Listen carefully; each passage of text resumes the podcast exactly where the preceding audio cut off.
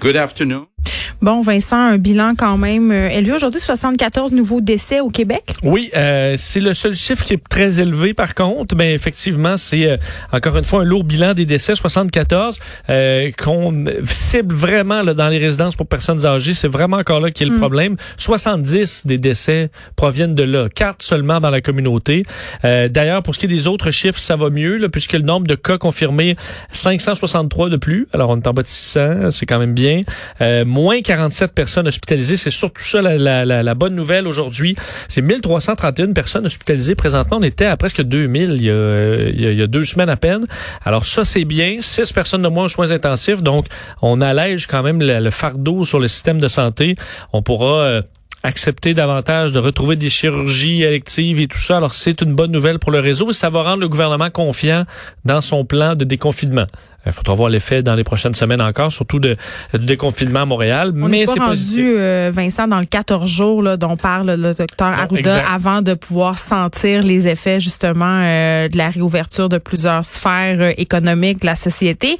Euh, par contre, on nous l'avait annoncé que ça allait baisser pendant l'été, le virus qui est moins virulent. là. Est-ce qu'il y aura une deuxième vague à l'automne? Ça, c'est la question qu'on se pose euh, toujours. Euh, mais quand même, c'est encourageant. Moi, on dirait que j'ai j'ai tendance à pas vouloir vendre la peau de l'ours avant de l'avoir tué parce qu'on a vu quand même certains... euh, tu sais, la courbe quand même euh, se modifie de jour en jour. On- oui, on, on a des... euh, ça baisse, mais en même temps, euh, c'est pas toujours stable. On va aller écouter tout de suite Sonia Lebel. pour le système de justice qui a dû euh, prendre un coup de ralentissement assez sérieux depuis euh, le début de cette crise sanitaire. Donc, on aura, on a travaillé très fort euh, dans les dernières semaines avec la santé publique pour pouvoir réouvrir à partir du 1er juin graduellement les activités judiciaires. Donc, euh, pendant les dernières semaines, euh, avec la, la collaboration de tous les partenaires, je pense que c'est important ici que je prenne une seconde, une minute pour signifier à quel point on a eu une excellente collaboration de tous les juges, de tous les tribunaux confondus, des avocats de la défense, du barreau, du DPCP. Euh, le ministère a travaillé de plein pied pour qu'on soit capable, dans les dernières semaines, de maintenir un certain niveau d'activité judiciaire. Naturellement, il y a eu un ralentissement compte tenu des du fait qu'on a dû physiquement fermer euh, plusieurs palais de justice. Les causes urgentes ont procédé, mais on a quand même été capable de maintenir un certain niveau de- d'activité judiciaire qu'on a été capable également d'accélérer euh, ou d'augmenter graduellement au cours des dernières semaines par la part des nouvelles technologies. Euh, le contexte de la crise sanitaire, naturellement, occasionne plusieurs défis pour le système de justice, euh, ne serait-ce que des inventaires euh, qui sont des dossiers en attente d'être traités présentement, qui sont euh, dans les euh, dans les greffes des palais de justice.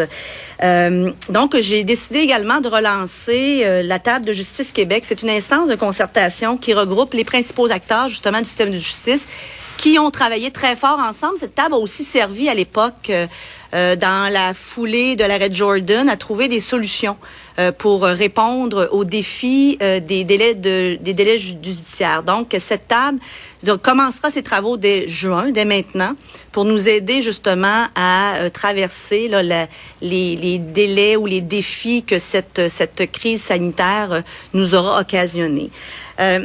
Monsieur le Premier ministre, vous l'avez dit, ça pose des défis, des enjeux pour le système de justice, mais ça a également créé d'heureuses opportunités. Euh, D'ailleurs, la reprise euh, des activités judiciaires va reposer, oui, sur la réouverture des palais de justice euh, et des tribunaux dans tout le Québec, mais va reposer également en grande partie sur la technologie. Donc, la transformation numérique, vous le savez, c'était un plan qui a été annoncé, qui se devait se continuer sur cinq ans. La transformation numérique de la justice se poursuit, mais elle a été grandement accélérée euh, dans sur certains aspects par euh, la nécessité de s'adapter rapidement qu'a créé la crise, sanitaire. Donc, au cours des derniers mois, le ministère de la Justice a mené plusieurs actions qui ont mis euh, qui vont permettre au système de justice de servir encore mieux les citoyens. Donc, la reprise graduelle se basera, oui, en grande partie sur la réouverture physique des tribunaux.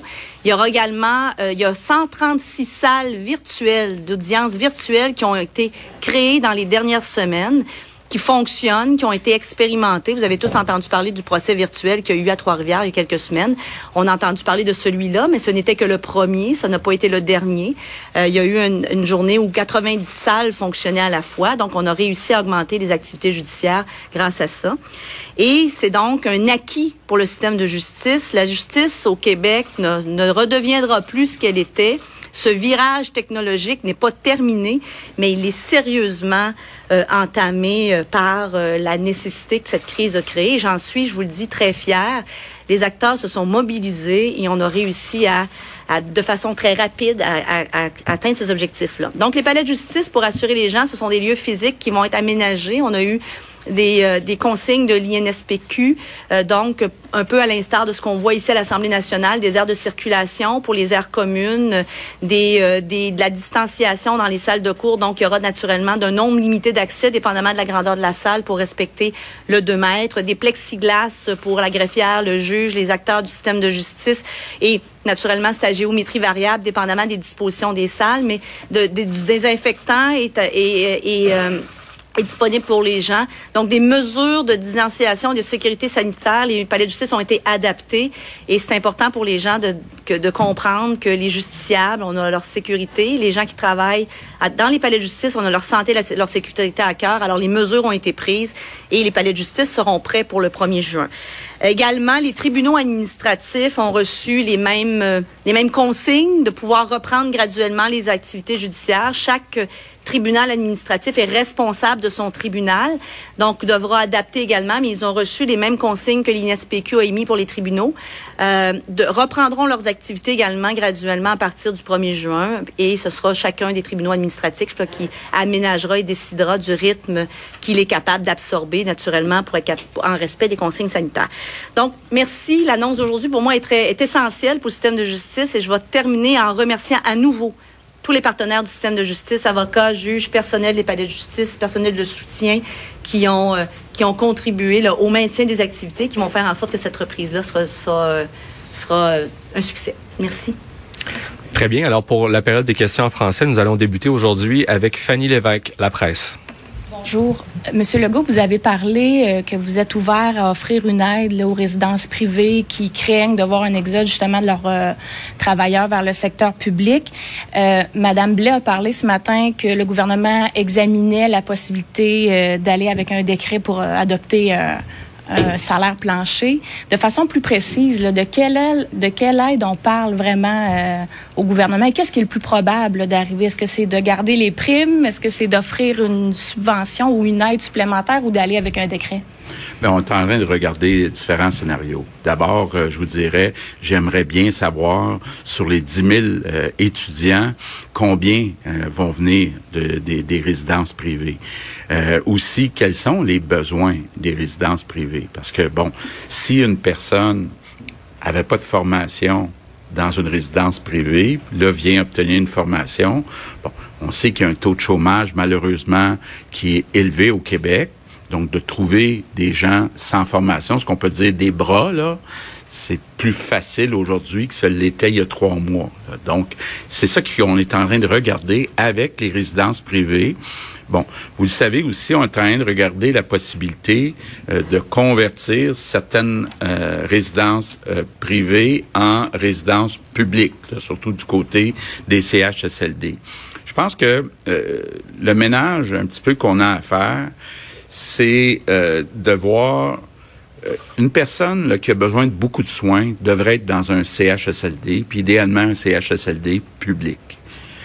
Il y a des personnes qui sont entrées dans des RPA au moment où ils étaient très autonomes, mais qui veulent pas déménager dans un CHSLD une fois qu'ils sont rendus beaucoup moins autonomes. Donc, est-ce que on offre les mêmes services dans les RPA ou est-ce qu'on force, entre guillemets, ces personnes-là à aller dans les CHSLD? Je pense que c'est tout ça qu'il faut euh, regarder, mais de façon générale, il va falloir euh, accepter le fait que, euh, puis on a eu notre leçon, tout le monde, là, pendant euh, cette crise-là, qu'il faut beaucoup mieux payer nos préposés aux bénéficiaires, qu'il faut en avoir un pourcentage beaucoup plus élevé qui ont la formation pour mettre euh, l'équipement de protection individuelle, qui sont capables aussi de, de bien comprendre les consignes, les directives pour éviter les contaminations, par exemple. Donc, c'est tout ça qu'on est en train de regarder, puis honnêtement,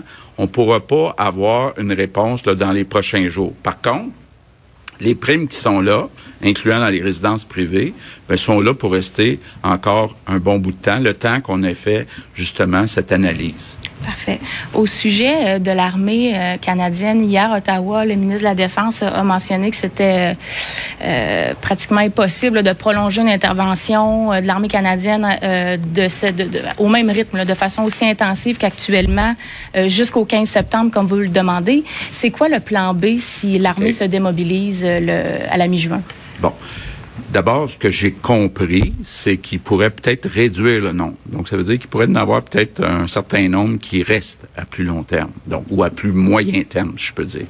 J'ai une rencontre téléphonique, comme à tous les jeudis soirs, avec Justin Trudeau euh, ce soir. Euh, je sais que l'Ontario aussi veut garder euh, les militaires dans leur centre de soins de longue durée plus longtemps. Bon, il y a quand même des bonnes nouvelles du côté des travailleurs qui étaient absents. Euh, on est monté jusqu'à 12 000, on avait 10 000. Là, on est rendu à 9 300, 9 279. Juste hier, il y en a 458 qui sont revenus de leur congé de maladie. Donc, il y a une belle tendance de ce côté-là.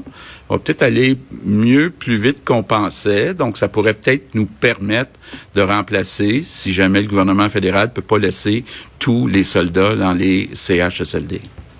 On poursuit avec Louis Lacroix. Alors Vincent, les CHSLD qui sont encore au cœur de toutes les discussions et vraiment le premier ministre qui essaie de convaincre de s'inscrire au, au, programme dont on discutait hier pour aller travailler dans les CHSLD, ce fameux programme de trois mois. Et là, il, essaie de se faire encourageant. Ça, je peux comprendre. Oui. Adopte un peu le discours euh, qu'il adoptait pour les jobs non sexy, c'est-à-dire aller travailler dans les champs, c'est une belle expérience. on le sait là que ça c'est quand même des emplois qui sont difficiles. Et là, il me, il a dit quelque chose qui me fait sourciller. Premièrement, il dit il y a pas juste l'aspect monétaire. Tu sais, je m'excuse. Mais quand on parle d'un emploi, le premier aspect qu'on considère, et c'est normal, c'est la rémunération. Donc, de dire que l'argent, c'est pas, c'est pas au centre des discussions, je pense que c'est un peu, c'est un peu hypocrite. Tu sais, je comprends qu'il faut changer le contexte, je comprends qu'il faut améliorer les conditions de travail, puis je comprends qu'il faut redorer. Ce qu'il essaie de dire, en fait, c'est que ça peut être gratifiant, cette profession-là, mais je trouve qu'il s'y prend quand même de façon très, très maladroite. Surtout quand il nous sort un roman de Marie Laberge pour essayer de nous convaincre qu'être préposé aux bénéficiaires, c'est une bonne idée. C'est une fiction. lire. Il a quand même le temps de lire des romans, euh, Monsieur euh, Monsieur Legault. Il avait en main son livre de Marie Roberge qu'il a, fait, il l'a débaptisé Marie, Laberge, Marie Laberge, donc qui me confondait avec euh, son ministre de l'Éducation? oui, qui est une histoire qui justement est une belle histoire de relation entre une personne âgée et un plus jeune qui va lui donner des conseils de vie. Mais t'as dit un mot important, Vincent. C'est une histoire. Euh, oui, une histoire inspirante. C'est de la fiction. Oui, mais Donc, toi qui, est qui est auteur ou autrice, là, tu devrais justement être la pas la première à dire waouh, cette une histoire peut ben, nous faire s'envoler. En fait, je, trouve que ça fait un peu désespéré d'essayer d'essayer de faire la promotion de la de la profession préposée aux bénéficiaires avec un roman de Marie Laberge. Je trouve ça je trouve je sais pas si je vais aller dire jusqu'à déplacer, mais je pense pas que c'est le meilleur argument. Il y a personne qui va se dire Oh là là, ça a l'air donc belle fun d'être préposé aux bénéficiaires si je me fie au roman de Marie Laberge. Je veux dire, si j'écoute un film euh, où il y a des avocats, je me dis pas Oh là là, ça a l'air donc belle fun d'être avocat si je me fie au film. Est-ce qu'il pourrait passer un film demain au point de presse? Là? Il y a un film mais il y a une drôle de tendance. d'une personne âgée. C'est, en tout cas, je trouve qu'on on, tombe un peu dans, dans les choses euh, futiles, si on veut. Je pense que ça serait peut-être une bonne idée de se c'est les points de presse. Je sais il a dit engagez-vous là. Oui, mais ça, vraiment en reprenant euh, le langage de l'armée. Langage de l'armée. Est-ce que c'est pas un peu contradictoire avec le plan idyllique qui a essayé de nous vendre deux minutes avant? Je sais pas, là, mais. Euh, le champ de bataille et le roman de Marie Laberge. C'est sûr qu'au niveau, euh, disons, des, sur, le terrain, là, donc au-delà des, des histoires, euh, effectivement, son objectif étant, c'est vrai qu'il n'y a pas seulement le salaire, il y a aussi le, con, le, le, le confort, le plaisir de travailler euh, et son objectif en augmentant le personnel, euh, c'est de diminuer les tensions évidemment au du, dit. du personnel. C'est qu'on puisse passer une débarbouillette. Ben, qu'on puisse avoir euh, des relations avec des, ben, des relations, euh, avoir des relations de meilleure qualité avec les résidents. Euh, euh, donc, entre autres, pour avoir justement là, mettre une débarbouillette sur le Ben front. oui, avoir euh, donné des soins, pas juste être en train de se dépêcher parce qu'on en a eu ici des préposés. Puis ils nous disaient tous et toutes, écoutez, là, nous, ce qu'on fait, c'est qu'on abat des tâches. Oui, on a une relation, mais pas autant qu'on voudrait et on n'a pas vraiment le temps de prendre soin au sens large du terme. Et c'est Je pense que c'est ça qu'il essayait de dire, Monsieur le Premier ministre, euh, de façon assez maladroite. Puis, tu sais, surtout dans le contexte où en ce moment, on est encore en crise, cette crise qui est aggravée par la vague de chaleur auquel on fait face en ce moment. Je disais des articles ce matin, des gens en CHSLD qui disent ma tête, si ma tête était dans un faux micro-ondes, ce serait la même affaire que, Oui. que ce que je vis en ce moment, tu sais. Oui, une situation euh, vraiment euh, difficile. Donc, d'ailleurs, euh, ce qu'on on, on mise aussi, c'est ce que Marguerite Blais disait ce matin. euh, on mise sur euh, le, le- le- le contexte, c'est-à-dire on va donner, oui, des meilleures conditions, mais également le fait qu'il y en a plusieurs qui sont euh, qui sont sans emploi. Je vais faire entendre un extrait là-dessus de la ministre des responsables des aînés. On va offrir des postes permanents par la suite. ça. Déjà, ça, c'est beaucoup. On va travailler sur l'organisation du travail. Il y aura un bon salaire pour les préposés aux bénéficiaires. Il y a des personnes aussi qui ont perdu leur travail à cause justement de la COVID. C'est merveilleux, j'ai lu. Quelqu'un Oh. m'écrit Vincent l'école, Oui. c'est merveilleux, j'ai lu Harry Potter devenez prof. Ah, bon, tu vois. tu vois, mais tu fais pas, ouais, la, la classe fait pas silence, même avec euh, un coup de Non. baguette magique. Exact. Alors, vous l'avez entendu, des gens qui euh, ont évidemment perdu leur emploi, disant entre autres dans le milieu de la restauration, même de l'aéronautique, qui pourraient être intéressés par cette formation de trois mois J'ai des doutes. pour devenir préposé aux bénéficiaires. On verra, mais on aura des chiffres. Et euh, à la question, pensez-vous vraiment que vous allez avoir 10 000 personnes? Euh, Marguerite Blais disait, ben, il faut avoir de grandes ambitions si on veut avoir de bons résultats et de grands rêves. Ben, Alors, est-ce que coudonc. ça restera un rêve? À quand, un, à quand un roman, un prochain Alors, roman? euh, à suivre. Et rappelez que euh, Madame euh, Sonia Lebel, euh, qui l'a bien appelé euh, Madame Lebel, après l'avoir appelé Sonia, je pense que c'était en réaction peut-être à, Peut-être. à ton indignation. un petit tweet que j'ai fait qui a suscité beaucoup de réactions. Alors, Mais ici j'étais pas la seule à le souligner. Mais en même temps, je comprenais. euh, Monsieur Legault, quand même, je vais être de bonne guerre, là, a tendance à appeler ses collaborateurs par leur prénom. Sauf que je trouve qu'avec euh, le bagage historique, il devrait porter une attention particulière à la façon dont il s'adresse aux femmes, surtout quand il s'adresse à la mairesse Plante et qu'elle s'adresse à lui en l'appelant Monsieur le Premier ministre, gros comme le bras, puis qu'il l'appelle Val quasiment. là. Oh oui, Ça- bon, ça m'avait ben- un peu gossé. Qu'est-ce que tu veux? Et euh, Ça m'arrive. appelé Madame la ministre euh, après s'être repris, là, Madame la ministre de la Justice, Puisqu'il Sonia le relance. Euh, oui, qui a lancé, on s'entend, on avait hâte que le camping ouvre, que plein de choses. Là, le palais de justice, euh, On avait- j'ai assez hâte de passer pour ma, ma balloune. Euh, alors, 1er juin, euh, réouverture graduelle des palais de justice. Il faut comprendre qu'il y avait déjà quand même un niveau d'activité qui avait été maintenu. Euh, la bonne nouvelle dans le réseau de, de, de la justice, c'est que les changements qui ont été euh, forcés carrément par la pandémie vont amener un changement structurel quand même important. C'est-à-dire que on a développé entre autres 136 salles virtuelles pour des procès, même des procès virtuels, virtuels et des comparutions. Et ça, ça va rester. Ben, Euh, et puis je pense que dans certaines causes, le fait d'avoir accès à des procès virtuels, ça va également contribuer justement à réduire le stress peut-être de certaines victimes. En tout cas, moi je voyais ça comme un point positif euh, de cette Et- pandémie. Euh, il y a plexiglas, distanciation dans les cours, désinfectants, donc le Oui, classique pour que on, ça puisse fonctionner. Tantôt, on faisait allusion au personnel des restaurants qui pourraient être tentés d'aller travailler en CHSLD rapidement, Vincent, puisque c'est un sujet qui me brûle. Réouverture des restaurants, peut-être annoncée bientôt? Oui, et Caroline Proulx, la ministre du Tourisme, a confirmé qu'on est sur le point d'annoncer la première phase de réouverture des restaurants. Alors, euh, mais tout ça, on parle vraiment toute première réserve. phase. Alors, ce Ouais. sera pas aller au restaurant comme on y allait, mais au moins, ça peut donner de l'espoir à certains propriétaires de restaurants. Entre autres, aujourd'hui, on apprenait pour montrer que c'est quand même un casse-tête. Mm. Notre bureau d'enquête qui avait obtenu un document de la ville de Montréal disant que pour l'ouverture des terrasses éventuelles à Montréal, il faudrait que ce soit obligatoirement des rues piétonnes pour mettre les terrasses au centre de la rue parce que les trottoirs doivent être dégagés. Alors, euh, ça risque par contre de causer beaucoup de tension parce que certains propriétaires Mais déjà d'avoir euh, réduit la circulation sur certaines artères euh, a causé de la tension, mais en même temps, je pense que les gens ont hâte l'été avec l'été qui arrive de retourner au restaurant, donc vraiment cette annonce là est attendue. Merci Vincent, on te retrouve tantôt. Merci beaucoup. À tantôt.